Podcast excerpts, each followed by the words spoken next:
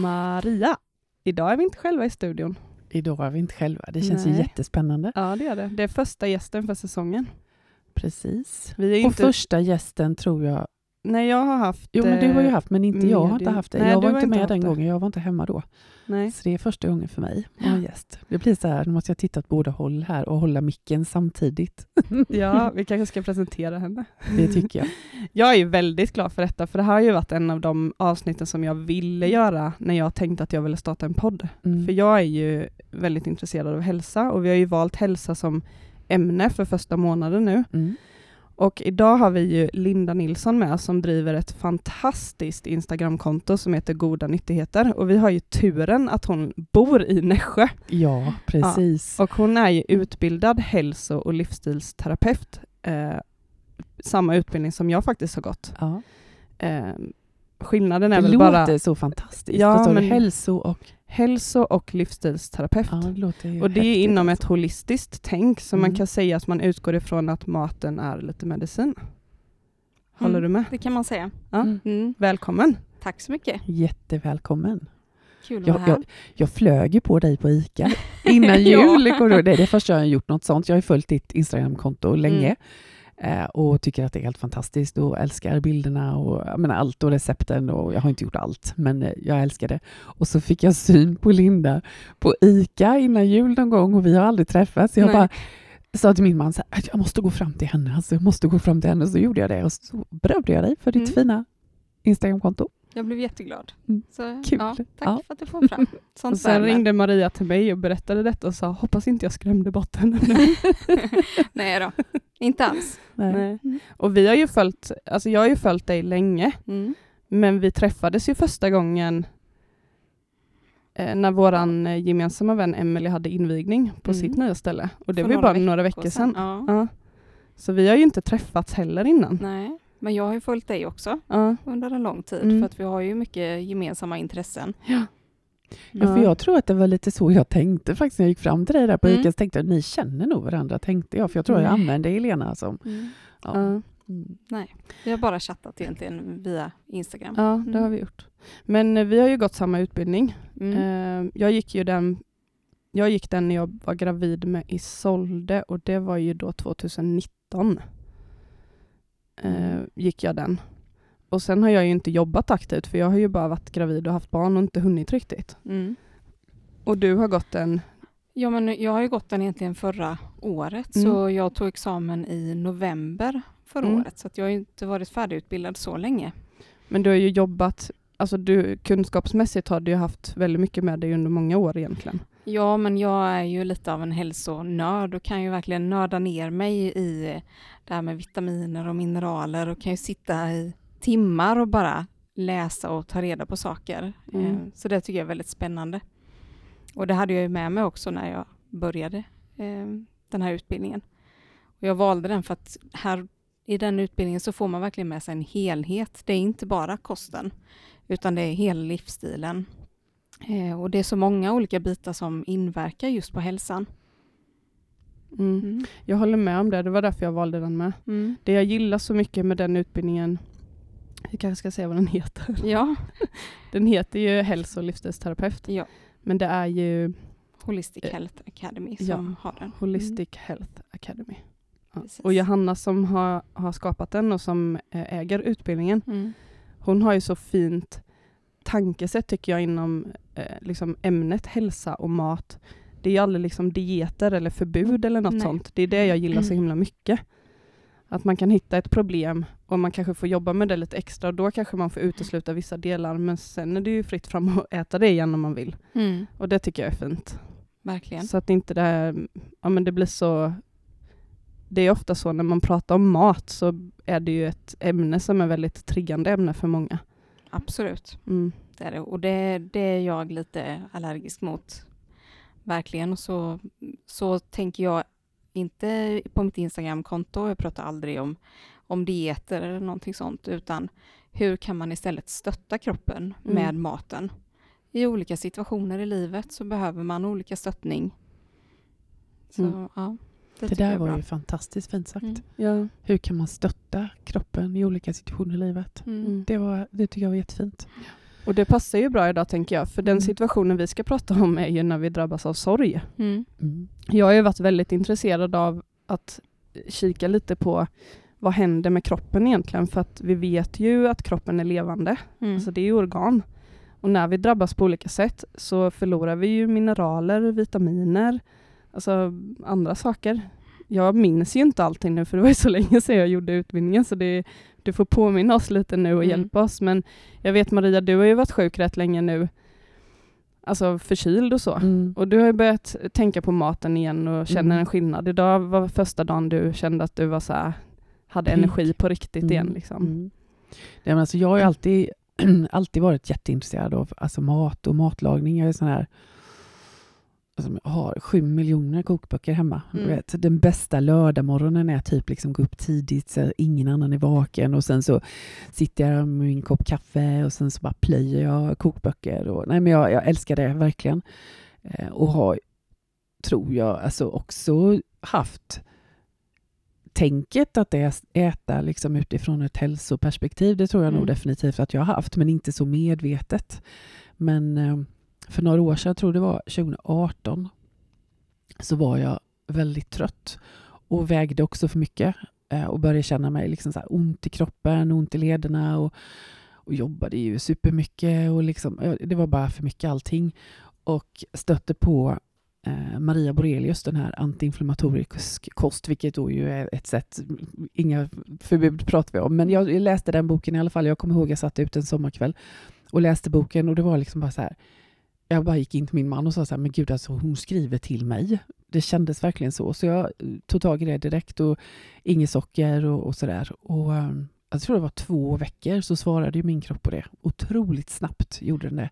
Och blev superpigg. Och jag vet, detta var på sommaren. Jag vet att jag hade någon tjejmiddag sen i början på september. Det kom kompisar till mig, vänner. De bara tittade på mig och sa, vad fan, vad har du gjort för någonting? För jag såg så pigg ut sådär. Och det höll jag oerhört strikt i 1,5 år. Sen har jag börjat nagga lite på det. Och i höstas naggade jag lite mer och sådär. Men ja, det är spännande. Men sen om man tänker utifrån sorg som vi pratar om. Alltså jag har ju jobbat med sorgbevetning i 10,5 år.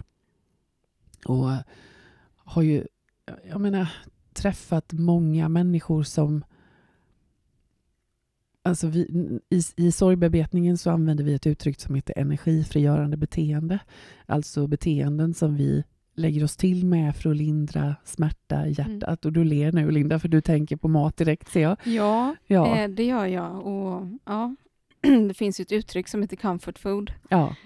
Och det är ju väldigt tydligt. Och tittar man på vad den maten är, så är det ju egentligen inte det som kanske är det bästa för kroppen. Precis. Och jag menar, jag träffade senast idag. Jag träffade en kvinna som beskrev mycket saker hon hade varit med om i sitt liv. Och sådär, mycket sorger, mycket trauma. Men för 1,5 år sedan bestämde hon sig för att göra en hälsoresa. Och hade nu precis efter jul gått ner 40 kilo. Så det intresserar ju mig väldigt mycket, just det här när vi äter utifrån känslor, eller när vi äter utifrån trötthet, eller när vi äter utifrån sorg. Och jag har ju träffat många människor som har ätit sig, alltså, och då är det ju inte så, det spelar ju ingen roll hur vi ser ut, men som ätit sig väldigt, väldigt, väldigt överviktiga utifrån sorger, kan vara dödsfall, barn som har dött och sådana saker. Och det är så lätt att glömma bort det där, att mat är ju inte till för att vi ska trösta oss. Nej, verkligen inte. Men det är liksom lite min yng, och jag tycker det är spännande. Och jag vill bara säga det, jag vet att jag har pratat om den i en annan podd också, eller ett annat avsnitt. Just det här, jag hade en god vän vars man dog för, det är nog 6 år sedan nu. Och jag vet månaden innan han dog hur jag åkte dit hela tiden med mat till dem och försökte tänka utifrån färger och gjorde pumpasoppa som var gul och du vet så här. Och jag kände mig nästan lite larvig. Jag kände mig som jag var med i en amerikansk film ungefär, brukar jag skoja hemma så. Men hon berättade hur viktigt det var för henne och för dem just att få den här maten, den här doften, färgerna liksom i den här stora obefintliga liksom ofantliga sorgen. Så det, ja, mat är mycket. Det var min kortfattade ingång här. Ja. Jag vet inte vad jag har, vad jag har hört eller läst eller vad det är, men det är intressant, och det är ju att vi ofta använder vi liksom fredagsmys, och då är det typ godis eller lite fetare mat eller typ så. Och det är intressant hur vi använder någonting som inte gynnar våran kropp egentligen som något mysigt eller att jag ska unna mig. Ja, men precis. Och så är det alltid att vi unnar oss lite mera socker och liksom fetare mat och typ så istället för att se det som att vi unnar oss något näringsmässigt istället som liksom gynnar oss. Ja, men det där är jättespännande då 2018 när jag satte igång med den här hälsoresan som jag gjorde. Då vet jag vi skulle på semester på väg till Sydafrika i januari sen. Och då vet jag min man sa till mig så här, ja men nu när vi är på semester då kan vi väl ändå unna oss. Och jag vet att jag sa, men vad menar du? Då ska vi unna oss det som inte är bra för oss liksom. Det blir så dumt, men vi är så inpräntade, präglade till att använda sådana ord på det helt viset. Helt samma tänk, ni satte orden på det jag satt och tänkte på nu under tiden. Mm. För det är det man hör, att man unnar sig någonting. Att nu har jag varit duktig, nu ska jag unna mig någonting. Mm. Men jag tänker ju mer att när jag unnar mig någonting ätbart så kanske jag gör en riktigt grön smoothie till exempel. Eller jag kanske lägger upp maten fint för att då känner jag att jag unnar mig någonting för då mår jag bra. Så att, ja, men, och jag tänker också att många tror ju att det är äcklig mat man äter. Ja. När man äter bra mat. Mm. Eller att det kostar för mycket. Ja, att det kostar för mycket. Mm. Visserligen kostar ju allting nu, men det som är intressant också lite på det. Jag vet att när jag började min resa, det var nog 2006 kanske. Då jag var väldigt sjuk i endometrios. Det är en kvinnlig sjukdom där man egentligen varje gång man har sin mens blöder ut i buken. Det är väldigt enkelt förklarat. Men det blir härdar och så. Det gör väldigt ont. Jag var sängliggandes mycket. Och då kom jag i kontakt med yoga. Och började hitta liksom lite mindfulness och lite sånt. Och ihop med yogan så kom också intresset för en annan typ av mat. För att jag märkte snabbt att jag hade väldigt ont i leder och sådana saker. Och åt väldigt mycket gluten och mjölk och liksom sådana saker. Och det är inte så gynnsamt heller med endometrios. Jag läste ju på mycket om vad som var bra där. Så det är ju min ingång till att bli intresserad ens av mat egentligen. Men nu har jag glömt vad jag skulle komma med det.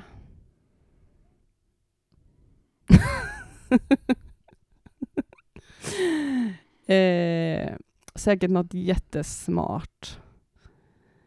Jag tänker, vi kan fråga Linda istället hur det kom så att hon... Ja, det kan vi göra. Ja. Hur jag kom in på den här banan med hälsa. Ja. Och hur länge sedan är det? Hur länge har du haft ditt Instagram-konto alltså i den här formen? Ja, det var en bra fråga. Jag vet faktiskt inte. Det är många år, är det. Och sen har det ju utvecklats under tiden. Jag startade egentligen mitt Instagram-konto för att jag ville få inspiration av andra. Och sen slutade det med att jag själv delar med mig väldigt mycket istället. Och det ger mig en hel del med. Nej, men min ingång till det hela det är väl egentligen att jag inte heller är helt frisk. Jag har också en sjukdom som heter lipödem. Och den påverkar min kropp genom att svullnar i benen och värk i benen framför allt. Jag kände liksom inte att... men jag kände att jag hade ont och var trött och värk konstant. Liksom. Och då blir jag lite sådär att jag måste göra någonting åt det här. För ofta får man ingen hjälp av vården med detta. Och det kom egentligen inte en diagnoskod för lipödem förrän jag tror det var 2017 kanske någonstans där. Mm. Så innan det så har man ju kanske inte fått den diagnosen, även att sjukdomen har ju funnits länge. Och då blir jag lite sådär bestämd och tänker att det här ska jag lösa själv. Och då får man ju hitta olika sätt. Och kosten har ju varit en nyckel i det hela. Genom att äta det antiinflammatorisk kost som vi var inne på så har ju mycket av verken försvunnit. Mm. Och när det gäller lipödem så är ju även oftast lymfsystemet inte jättebra fungerande. Så man kan få inflammationer och sådär i kroppen. Och då har jag jobbat väldigt mycket med lymfsystemet. Tagit bort mjölken till exempel. Eller minskat på den i alla fall. För att det Gör lymfan trögare. Jaha, det gör det. Mm. För det har jag ju också nästan helt tagit bort. Mm. Mjölken. Ja, nej men så... Men mitt intresse började ju egentligen långt innan jag fick diagnosen. För jag blev... Alltså den här sjukdomen är en hormonell sjukdom kan man väl säga också. Så den utvecklar sig mer just i hormonella... Alltså när hormonerna förändras mycket. Så tonåren till exempel. Eller övergångsåldern eller så. Så mitt började ju egentligen i tonåren. Men har ju utvecklat sig mer och mer liksom under tiden. Så att jag haft den länge. Och fick diagnosen kanske runt 2018 skulle jag tippa. Så innan dess visste du egentligen inte vad det var då? Nej. Utan du bara visste att... Det gjorde ont. Och, ja, precis. Och det var väl skönt att få diagnosen. Men också en liten sorg att veta att man har en sjukdom. Mm. Men det låter väldigt likt endometrios. För jag vet när jag har ju alltid haft det egentligen. Det bara att när jag var yngre så att jag är p-piller. Mm. Och då märker man inte av det på samma sätt när man har ätit det under många år och inte låtit den blomstra ut. Mm. Men sen slutade jag med p-piller för att jag började bli mer medveten liksom om risker. Och slutade med det. Och det var ju då det liksom fick fart verkligen. När jag blev jättesjuk. Men det var ju ingen som... Alltså på den tiden så fanns ju inte ens endometrios. Alltså man pratade inte om det. Efter nu, alltså nu kan man ju se det på Nyhetsmorgon och liksom i artiklar och allting. Nu pratas det ju jättemycket om det. Men då när jag insåg att det var det så talade man inget om det. Så det låter ju väldigt likt så. Mm. Jo, men det är lite samma. Och det är ju en stor sorg. Jag blev ju sängliggandes i flera månader. Mm. Alltså jag tror jag var sjukskriven och sängliggandes över ett halvår. Jag kunde inte jobba. Jag hade jätteont. Mm. Vi pratade en del om våran podd eller så när vi jobbar med sorgbevetning också. Just det här förlusten över att livet inte blev som man hade tänkt sig. Mm. Och det kan ju vara en sån grej. Mm, absolut. När man får en sjukdom. Men att då inte, som jag sa till dig Elena första gången du kom till mig. Just att inte vara den sorgen utan att låta den vara en del av mig. Mm. Och det låter som att det är det du har gjort. Att du är inte din sjukdom utan den är en del av dig och du försöker hantera den liksom. Mm. Och det var nog nästan det första som jag tänkte att... Nej, men jag ska inte vara den som presenterar mig och säger liksom, hej, jag heter Linda, jag har lipidem. Utan sjukdomen ska inte få definiera mig. Nej. Utan jag ska göra allt jag kan för att vara så frisk som möjligt. Mm. Och det du sa där, Helena, om p-piller, så det var mycket det som triggade igång mitt, tror jag. Mm. För det var i samband med att jag började med p-piller också som det började. Men idag så har jag lärt mig jättemycket om sjukdomen och det finns väl inte jättemycket forskning och så att ta del av. Men jag har ju läst det jag kan och experimenterat på mig själv. Mm. Så idag känner jag inte att den påverkar mig alls egentligen. Vad häftigt ändå. Mm.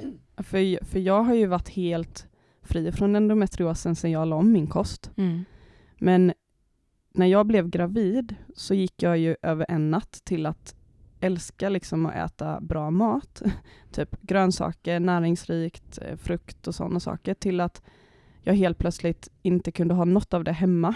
För jag bara ville kräkas av det. Mm. Och typ levde på sura S ett tag. Alltså så, det var en hel omvändning för mig. Och idag äter jag i den vanliga... Vad ska man säga, liksom den maten de flesta äter. Mm. Och nu har jag ju inte varit gravid då på ett år. Och därmed också haft min mens. Så att jag kan ju säga att nu så har jag börjat känna av endometriosen igen. Mm. Så att mitt ord för detta året är ju hälsa. Och det är att jag vill ta mig tillbaka till att äta en antiinflammation. Ja, den typen av kost igen. För jag mådde jättebra. Mm. Och jag kan se det så tydligt på mig. I utbildningen får vi lära oss hur vi kan läsa av ansiktet och tungan och sånt. Och det kommer du säkert prata mer om sen. Men jag ser ju det jättetydligt. Mörka ringar under ögonen. Jag har aldrig haft det innan. Min tunga syns det jättetydligt på att mina tarmar är jätteinflammerade i. Mm. Och mycket stress och trauma kan man se på min tunga och så. Så att ja, jag behöver verkligen ta tag i det för att känna att jag mår bra liksom igen. Och det är jätteintressant tycker jag, för jag har märkt sån oerhörd skillnad. När jag åt på det sättet, då hade jag aldrig flötigt hår. Det var alltid väldigt, väldigt fint. Jag hade aldrig öronvax. Nu tänkte jag bara så här för de som lyssnar som inte kommer från Småland. Nej. Aha, flötigt hår. Det uttrycket har inte jag hört på. Jag vet inte när. Ja, fett hår. Ja, det är bra. Lite translation. Precis, där. Mm. Ja. Nej, men öronvax. Alltså jag hade aldrig det. Nu har jag jättemycket. Jag hade alltid jättebra andedräkt. Nu kan jag känna att jag ibland vill borsta tänderna flera gånger om dagen för att jag ibland känner att jag har dålig andedräkt. Jag har börjat se att jag har fått, om ni tänker små bubblor liksom under ögonlocken. Nej, ja. Mm. Under liksom. Och det vet jag att vi pratade om när jag utbildade mig, men jag kommer absolut inte ihåg vad det heter eller vad det är. Jag vet inte om du känner igen det. Är det som små fettknallar? Ja, precis. Eller? Ja. Ja. Och jag tänker att det också har med det att göra liksom. Mm. Sen så lever jag småbarnsliv, så att jag har ju inte så mycket sömn som jag behöver, och jag har konstant stresspåslag och höga ljudnivåer och så det hjälper inte heller. Alltså det är också en del av hälsa såklart. Men jag märker jättestor skillnad, gör jag. Verkligen. Mm. Men jag tänkte på dig, Linda. Vad är ditt varför? Alltså vad är det som driver dig att göra detta? Du har utbildat dig, du har Instagram-kontot. Vad är det som driver dig? Vad är ditt varför? Mitt varför är nog att inspirera andra. Och, så jag utbildar lärare. Och i mig så finns den här läraren att man vill... Har man hittat någonting som fungerar... så vill man gärna hjälpa och lära andra. Och det ligger också i läraryrket att hjälpa. Mm. Mm. Så det är väl mitt varför egentligen. Fint. Mm. Det är lite vårat varför också. Absolut, ja. Verkligen. Men jag tänker om vi ska gå in lite då på och prata just hälsa kopplat till kosten. Vad händer egentligen i kroppen när vi drabbas av sorg? Om, man drabbas ju lite av stresspåslag egentligen. Mm. Det händer ju ganska mycket i kroppen. Och jag tänker att när man får en sorg eller kanske blir i chock eller så, då aktiveras det sympatiska nervsystemet. Vi brukar prata om två olika nervsystem, och då har vi det sympatiska som är lite det här fläkta, fly menar jag. Mm. När man ja, lite som att man är på djungeln och blir jagad av ett djur och så.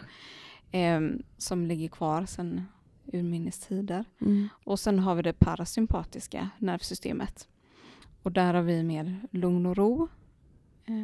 Och uppbyggande utav kroppen och så. Så att vi hamnar egentligen mer i det sympatiska nervsystemet. Och då prioriterar inte kroppen de här basala funktionerna som matsmältning till exempel. Vi får ett stresspåslag ifrån binjurarna utav våra stresshormoner, kortisol och noradrenalin och adrenalin. Fullt sjö att överleva egentligen. Ja, precis. Och det är väl det man behöver göra i början, bara först till skedet. Att man överlever. Mm. Och sen är det inte så heller att man... Ja, bara för att man är mera, eller att det sympatiska nervsystemet är mera påkopplat, så betyder inte det att man har det parasympatiska också. Utan att för att vi ska må bra så behöver man ju ha en balans i det, och här kanske det blir en mer obalans. Och vi har någonting som heter vagusnerven. Har ni hört talas om det? Du har säkert gjort det i utbildningen. Ja, jag har hört talas om det, men jag skulle inte förklara eller så. Men det är ju en kranialnerv kallas det. Så det är en lång nerv egentligen som går ifrån hjärnan och sen kopplar den till våra olika organ inne i kroppen, som hjärtat och binjurar och mage, tarm. Och när man är då i det här sympatiska nervsystemet, när det är mest aktivt, så stänger det lite grann av signalerna till organen. Och ja, det blir kanske att matsmältningen dras ner och i våran tarm, magetarm, så bildas vårat serotonin, vårat må bra-hormon. Mm. Och då kan man ju förstå att fungerar inte den kopplingen riktigt så mår vi inte riktigt bra. Man kan känna sig deprimerad och så om man har lite brist på serotonin. Det här är ju lite intressant att koppla, jag tänker, till sorgbearbetningen. Mm. Sorgbearbetningsprogrammet, där det finns en del där man tittar på sitt förlustdiagram över olika sorg och förluster i livet, och så tittar man om man koncentrerar sig på sjukdomar eller olycksfall eller sådär. Många hittar ju det, bara, det var precis då jag fick migrän, eller det var då min värk började, eller eksem fick ju jag till exempel när min son Jonathan föddes och sådär. Så det går ju att koppla direkt så. Mm. Mm. Verkligen. Jag hade ju extremt mycket huvudvärk alltså. Mm. Jättemycket huvudvärk. Jag har aldrig haft det innan. Mm. Ja, man kan få många olika symptom. Högt blodtryck, och sen kan man också få lägre immunförsvar. Så man lättare blir sjuk eller får inflammationer i kroppen till exempel. Och sömnsvårigheter är också någonting som säkert är jättevanligt. Mm. Mm. Men det är ju också många som berättar om det i sorgbearbetning, just att så här, efter att det hände så har jag bara varit sjuk efter det. Mm. Sjuk. Och det märkte jag ju jättetydligt nu, och man kan ju aldrig säga 100% vad det är, men första året efter att Isolde dog, i den december, då var vi sjuka exakt samma veckor som var kopplat till vissa datum. Mm. Det var exakt samma detta året. Exakt likadant. Mm. Ja, det är spännande hur kroppen fungerar. Och, alltså, vi var inte sjuka innan. Och vi har inte varit sjuka efter. Utan bara exakt samma veckor. Sen är det ju så här, vi lever ju i det samhället vi har nu. Så man kan ju inte säga 100% att det har med sorgen att göra. Men ändå intressant. Och det menar man ju inte i sorgbearbetningsprogrammet heller. Att allt har med det att göra. Nej. Men man kan ändå se kopplingar. Man kan se mönster och så. Så det är väldigt intressant. Mm. Är det något mer där som... Vi kommer kanske in på det lite senare. Sen vi får se om vi landar. Men det var en liten sammanfattning kan man väl säga egentligen av vad som kan hända i kroppen. Och sen är det ju säkert väldigt individuellt vilka symptom eller hur man reagerar också. Mm. Men jag tänker, pratade ni någonting i utbildningen om vad som händer när man tar typ antidepressiva eller sömntabletter och sådana saker? För när man drabbas av sorg och man söker sig till sjukvården så oftast så är det ju det. De frågar alltid, kan du sova? Känner du dig deprimerad? Och sorg och depression är ju väldigt likartat i hur man känner sig, så det är svårt att veta vad som är vad ibland. Och säger då en läkare att så här, men du, det låter som du är deprimerad, eller du är det. Du behöver ta antidepressiva för att må bättre, så gör ju de flesta det för att man ska orka. Men pratade ni någonting om vad som händer när man gör det i kroppen?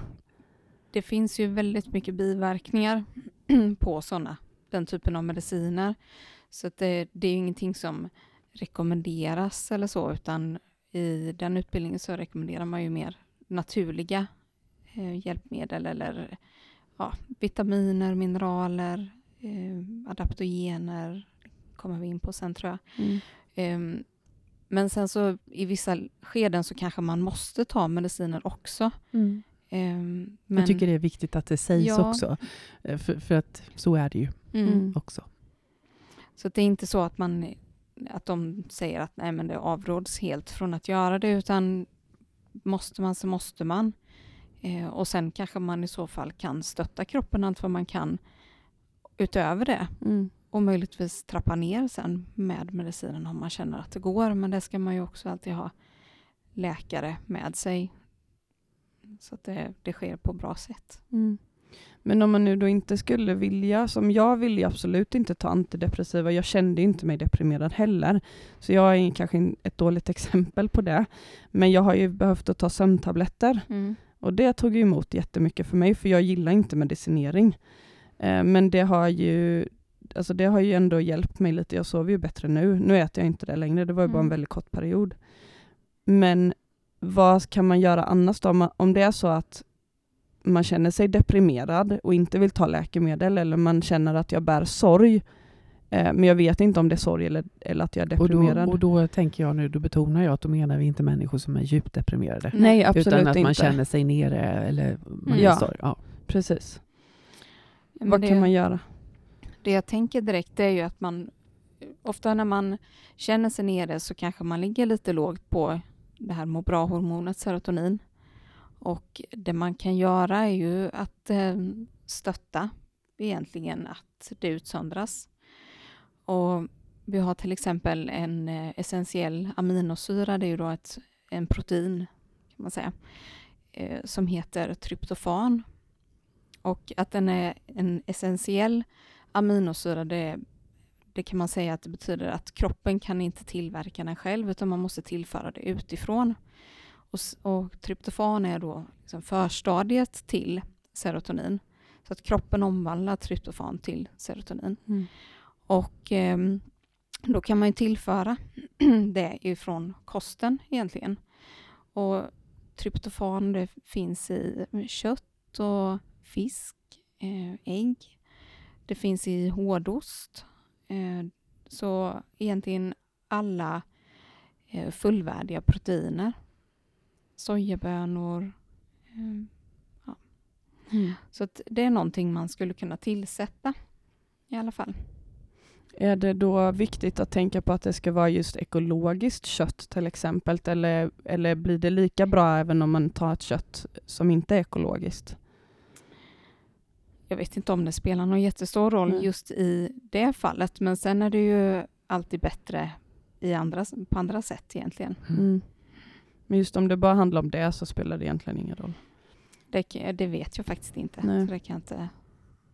Nej, men jag tänker typ att det är ju, man vet ju att det är mycket alltså vad kan det vara, olika besprutningar liksom i kött idag för att djuren ska växa snabbare och sådana saker. Vi får ta reda på det helt enkelt. Ja, men jag tänkte typ om de ämnena gör att det blir sämre eller något sånt.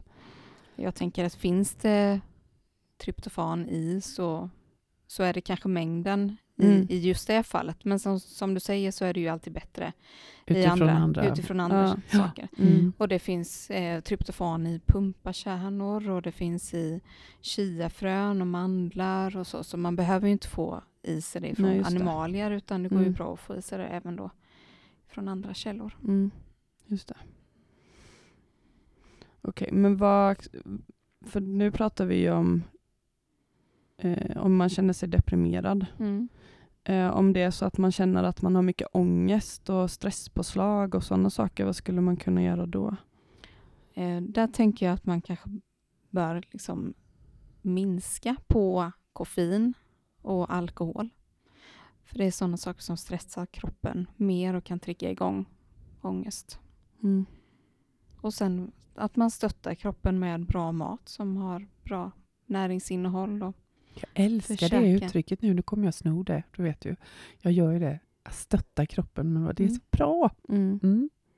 Jag vet när jag började lära mig att äta antiinflammatorisk mat så fick jag från den personen som coachade mig där sa till mig att jag ska gå in i mataffären och tänka inte tänka vad jag är sugen på utan tänka var får jag mest näring ifrån. Mm.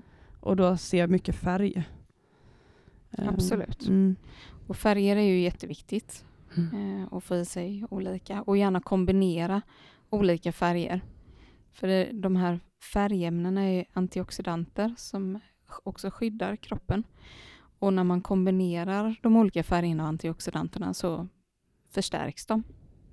Så därför är det jättebra att kombinera. Mm. Så färgrikt. Och det var jättefint det du sa förut också, Maria, det här med att du gjorde gul pumpasoppa och tänkte verkligen i färg. Jag tänkte i färg. Mm. Jag tänkte på min morgonsmoothie måste vara jättebra då med krusbär, svarta vinbär, blåbär och spenat. Mm. Perfekt. Då blandar jag färger. Ja. Men pratar man någonting om att man inte ska blanda för mycket olika saker. Alltså kan kroppen ta hand om allt det? Jag tänker kött. Säg att jag äter kött först och sen äter jag grönsaker efter. Köttet tar ju längre tid för kroppen att hantera och så ligger grönsaker som egentligen går snabbt genom kroppen. Det ligger där ovanpå. Ska man tänka på något sånt för att må bättre? Men där tänker jag ju just när det gäller blodsockret så kan man tänka lite på vilken ordning som man äter. Och då ska man ju i så fall börja med grönsakerna till exempel. Och sen kommer jag inte ihåg om det var kött eller liksom proteinet sen och kolhydraterna sist i alla fall. Ja. Mm. För då hamnar liksom de här snabba kolhydraterna längst upp i magen så då går det långsamt att ta sig igenom. Så då får man en lite långsammare blodsockerhöjning. Mm. Men och nu, alltså jag förstår ju det ni säger, så det är inte det, men jag tänker för de som kanske inte alls är inne på det här så blir det då helt plötsligt ganska krångligt. Ja. Eller hur, att tänka, vad ska jag äta sallad först och sen det, då blir det lite krångligt. Alltså, ja. Så om man kommer till dig till exempel och vill ha tips och coaching av dig, vad är det första du liksom rekommenderar människor att göra? Men först kan jag säga det här med ordningen på maten tänker jag inte just när det gäller att stötta i sorg, utan då kanske det handlar mer om att man kanske har en prediabetes eller så. Ja, då kan man tänka mer på det. Sen är det ju bra att ha ett balanserat blodsocker, men man får välja lite. Och det finns andra saker jag kanske hade valt att stötta kroppen med i sorg innan man tänker just på måltidsordningen. Mm. Men om man kommer till mig så tittar jag ju då på ansikte och tunga. Mm. Och på ansikte och tunga så har vi olika reflexzoner som liksom reflekterar måendet i olika organ. Och då kan man titta lite på sprickor, man tittar på beläggningar, färg, form.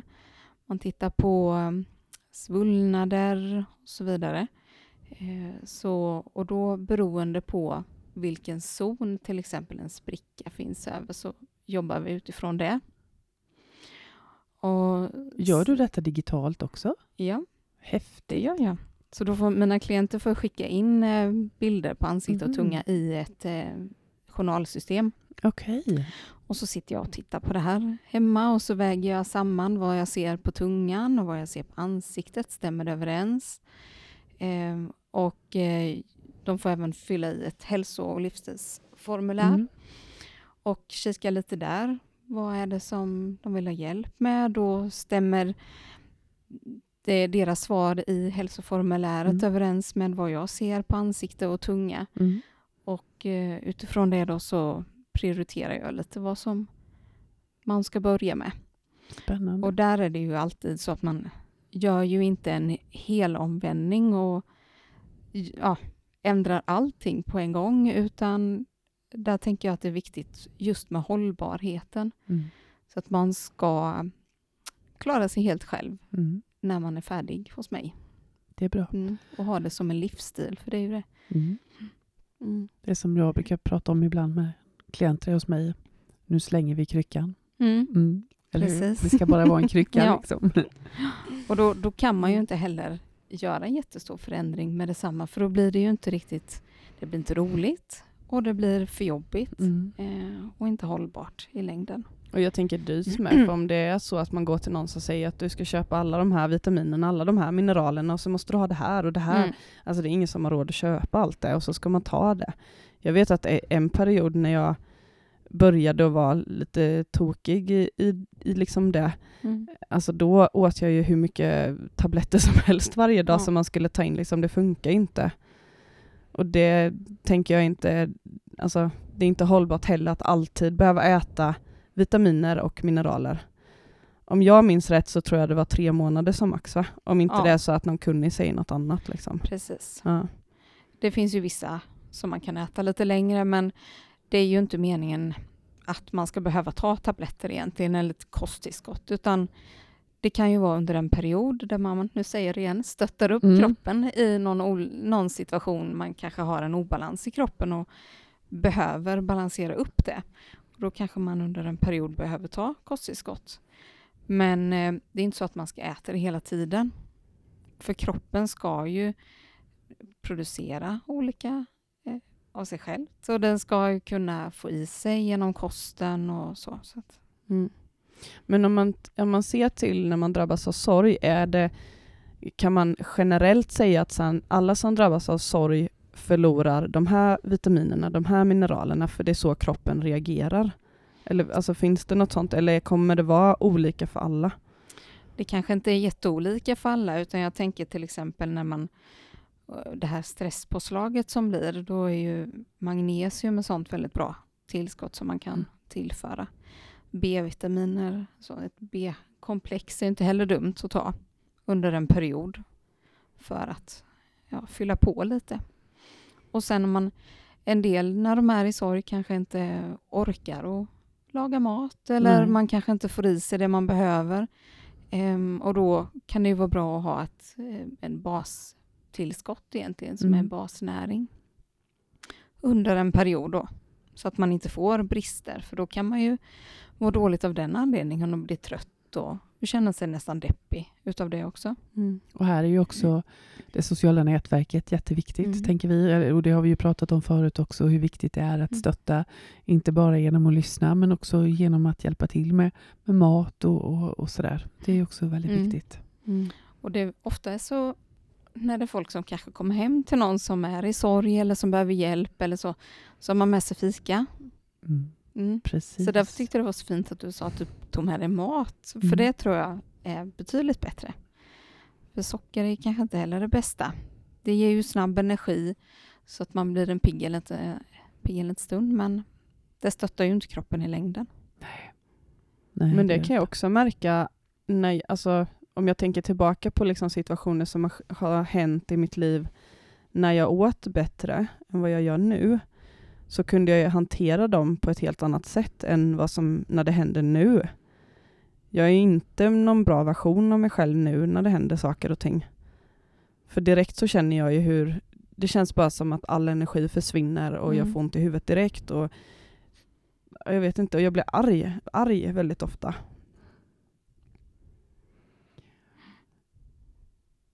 Mm. Jag tänker ibland också på, eller jag brukar säga det så här, att livet handlar väldigt mycket om att stärka sig, och då tänker inte jag på kosten kanske främst då, men jag tänker att livet handlar om att stärka sig och liksom rusta oss för kriser och sorger i livet, för de är oftast fler än de lyckliga stunderna. Jag brukar skoja om det och säga så här, det är ingen som kommer och sätter sig i fåtöljen mitt emot mig på min mottagning och säger så här, så jag är så himla lycklig nu, kan inte du hjälpa mig lite med det?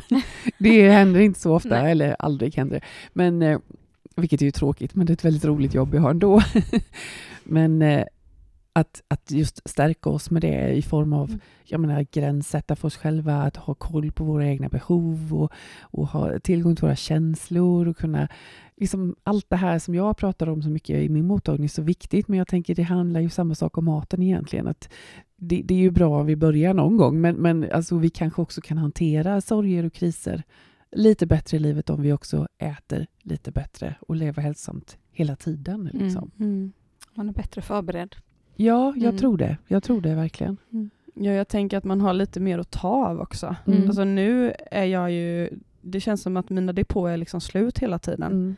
Så jag är alltid på ytan lite bara och liksom simma för mitt liv, och så känns det okej då, för jag orkar då, men så händer det någonting och då bara åker man ju ner igen. Jo, men just det där att man har lite mer att ta av. Jag träffade förra veckan en kvinna som har gått sorgbearbetning hos mig och sen gått lite samtal efteråt också så här, med en nära släkting till henne hade precis dött.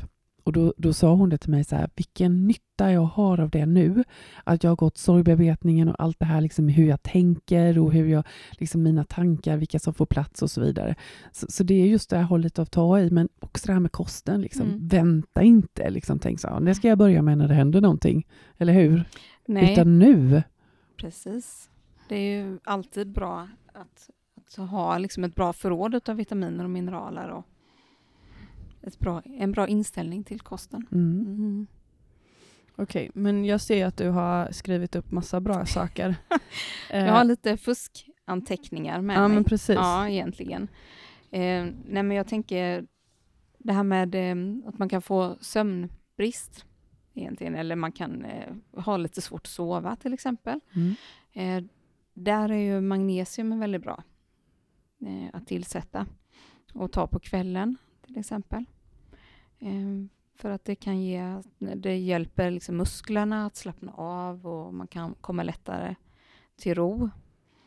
Sen har jag några klienter som är väldigt stressade, eller det är många av mina klienter som är väldigt stressade, och då jobbar vi också det här med. Jag vet inte vad det är. Vad är det, Helena? Nej, det är en epidemi. Ja, det känner man ju av själv i många perioder i livet, så är det ju.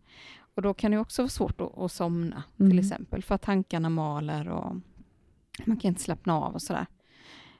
Och då kan man ju kanske tillsätta, jag brukar rekommendera att de gör en guldmjölk, kallar jag det, eller det heter så. Och det är ju med ingefära, lite ingefära, och sen så är det mest gurkmeja. Och båda de är ju väldigt antiinflammatoriska, så de hjälper ju också om man nu får ett nedsatt immunförsvar. Och sen brukar jag också ha Ceylon kaneli, också en sån jättebra krydda. Och har man svårt att somna så kan det vara bra även att tillsätta antingen lite saffran eller muskotnöt. För det är sånt som hjälper till att somna, men bara kanske en liten nypa. Och sen antingen kokosolja eller ghee heter det. Ja, så klarnat smör liksom. Och mandelmjölk. Men mandeln innehåller ju tryptofan som gör att man kommer till ro lite. Så det där är en riktig sån dunderkur kan man väl säga. Både på inflammationer i kroppen, men också att komma till ro och kunna sova bättre. Så alltså den där ska jag göra som en välling till mina barn så att jag får sova. De har aldrig sovit, mina barn. Nej. Nej. Mm. Mm. Ja, men vilket tips. Det kändes ju finns. Som en sån riktigt bra. Har du den på din Instagram? Ja, och då har jag brukar koka ihop liksom de här kryddorna till en pasta. Nästan som en smet sådär. Så tar jag en sked och stoppar i en varm mandelmjölk och rör runt. Då blir det lite smidigt, men sen finns det ju mycket på nätet och man kan ju bara googla på guldmjölk så kommer det upp jättemånga olika tips. Ja. Lite svartpeppar ska man ha i också. Det är bra för då hjälper kroppen att ta upp de här nyttiga sakerna i gurkmejan. Smart. Okej, jag tänker att vi har ju pratat här en stund nu. Vad får vi inte missa nu då? Innan vi avslutar.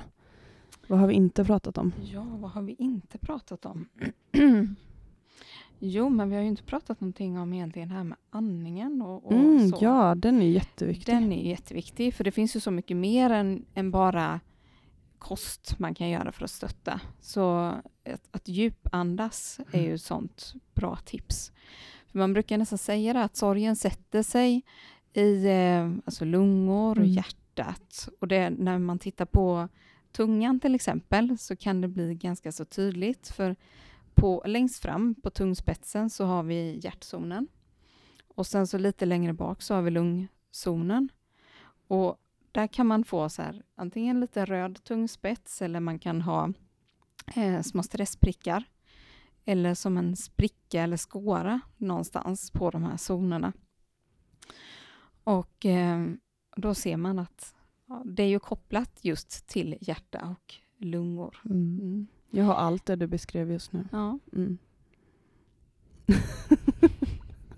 Ja, men det är spännande. Och då är jag ändå utbildad yogalärare, men jag har helt glömt bort att andas. Ja. Jag tänker, du säger sådär rätt ofta, Helena. Släpp det lite. Jag vet. Alltså det är väl härligt att vi kan, och vi jobbar med sorgbearbetning, yoga, och du med kost, men vi är bara människor också. Ja. Vi får inte glömma det liksom. Och det är viktigt att vi säger det också i ett sånt här avsnitt, för det här är ju ingen så här pekpinneavsnitt, utan det är ju bara alltså ytterligare en pusselbit i livet någonstans som vi vill belysa. Så. Och när jag började gå på, alltså när jag gick, jag skulle gå, vad heter det nu, för min posttraumatiska stress.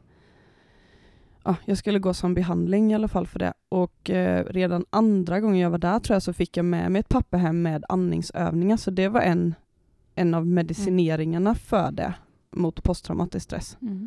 En enkel andövning. Och det låter ju enkelt när man säger så här, men det är bara andas. Men det är ju typ det svåraste man kan göra nästan. Ja. Det är jättesvårt att komma ner riktigt djupt. För vi är ju oftast liksom bara här uppe och andas. Och då blir det ju det här stress. Precis, och det gör ju också att den här vagusnerven blir påverkad. Och det påverkar de inre organen och matsmältning och allting sånt. Så att försöka liksom få ner andningen i magen djupt är jätteviktigt. Det pratade vi om i yoga mycket när jag utbildade mig, att när man andas med munnen så blir ju andningen oftast sur. Men när vi andas med näsan så blir den mer basisk. Så därför så kan det vara bra att ibland tänka att man ska stänga munnen och andas med näsan lite för att hjälpa till med det lite. Och det är oftast lättare när man andas med näsan om man inte kan andning, djupandning, att komma djupare ner. Så. Jag har ett litet knep som jag vet inte riktigt exakt hur det funkar, men på något sätt tycker jag att det funkar för mig. Och det, om jag tar mitt pekfinger och så sätter jag det på överläppen eller liksom mellan näsan och överläppen och så tar jag ett djupt andetag, då tycker jag mer att jag får ner andningen i magen automatiskt. Du får testa. Ja. Sen hur det funkar, varför det blir så, det vet jag faktiskt inte. Men det kanske är att man fokuserar på någonting. Jag känner mig genast lugnare också faktiskt. När jag bara lät fingret så. Ja. Okej, är det något mer då innan vi... Ja. Du har ju jättemycket bra grejer, vet jag. Du får komma tillbaka. Men vi har ju pratat om jättemycket utav det här. Så jag tror att vi har fått med det mesta faktiskt. Jag tänkte på en sak. Du har familj? Ja. Barn? Ja. Äter de också den här kosten hemma? Hur funkar det? Delvis kan man väl säga. Det är inte alla som är jätteentusiastiska, men ja. Nej, och det behöver inte vara. Men jag tänker på, jag berättade om den här tjejmiddagen jag hade där i september 2018 och då det blev ju automatiskt att jag började prata om det då eftersom folk reagerade och så där. Och då vet jag, det blev lite så här två läger nästan. Det blev så här, jaha, här ska man inte äta socker. Och så vet jag att jag serverade en chokladmousse till dessert. Och då fick jag den här kommentaren av en som var med där. Jaha, är den här också sockerfri? Och jag blev så här, vad är det som är så utmanande med detta? Tänkte jag. Vad då liksom, jag pratar bara om att det är hälsosamt. Men det var oerhört utmanande. Det kan ju vara lite tråkigt faktiskt. Men alltså, jag märker också stor skillnad just när man äter mycket socker och mjöl och mjölk och typ så här. Alltså tankarna blir mycket segare kan jag tycka.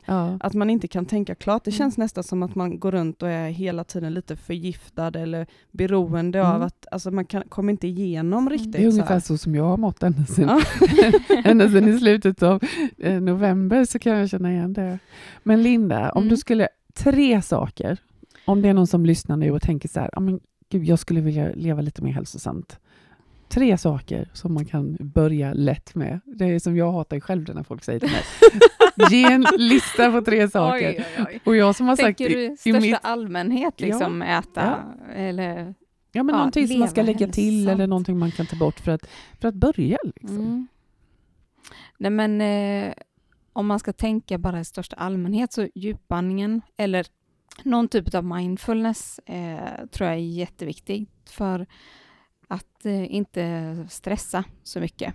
Så minska på stressen genom till exempel mindfulness, eller man hittar någon typ av sin slags yoga eller meditation. Det kan ju vara att man är ute och promenerar till exempel, eller gör någonting, att man ritar, målar eller så, någonting som gör att man kommer ner i det här. Vad är det de kallar det för nu? Maria Borelius. Vad är det? Det förunderliga. Ja, att det. Förundras. Ja. Just det förunderliga. Ja, nej, men sen är det väl att försöka ha en näringsrik kost. Och kanske inte ha förbud, utan istället för att sätta att jag får aldrig äta socker igen. Men väl ut de sakerna som man mest gillar. Jag är ju ett riktigt fan av Lindor-kulor. Och jag äter inte mycket socker annars. Men just ibland så känner jag att nu vill jag äta en Lindor-kula. Då gör jag det. Och känner att det gör ingenting. Det spelar ingen roll. För att man har liksom grunden bra ändå. En tredje sak då. Vad skulle det kunna vara då? Ja, men att prioritera sömnen. Mm. Sömnen är ju jätteviktig. Mm. Mm. Fint. Bra. Jag känner mig lite peppad på att liksom sätta igång med det här igen nu faktiskt. Mm.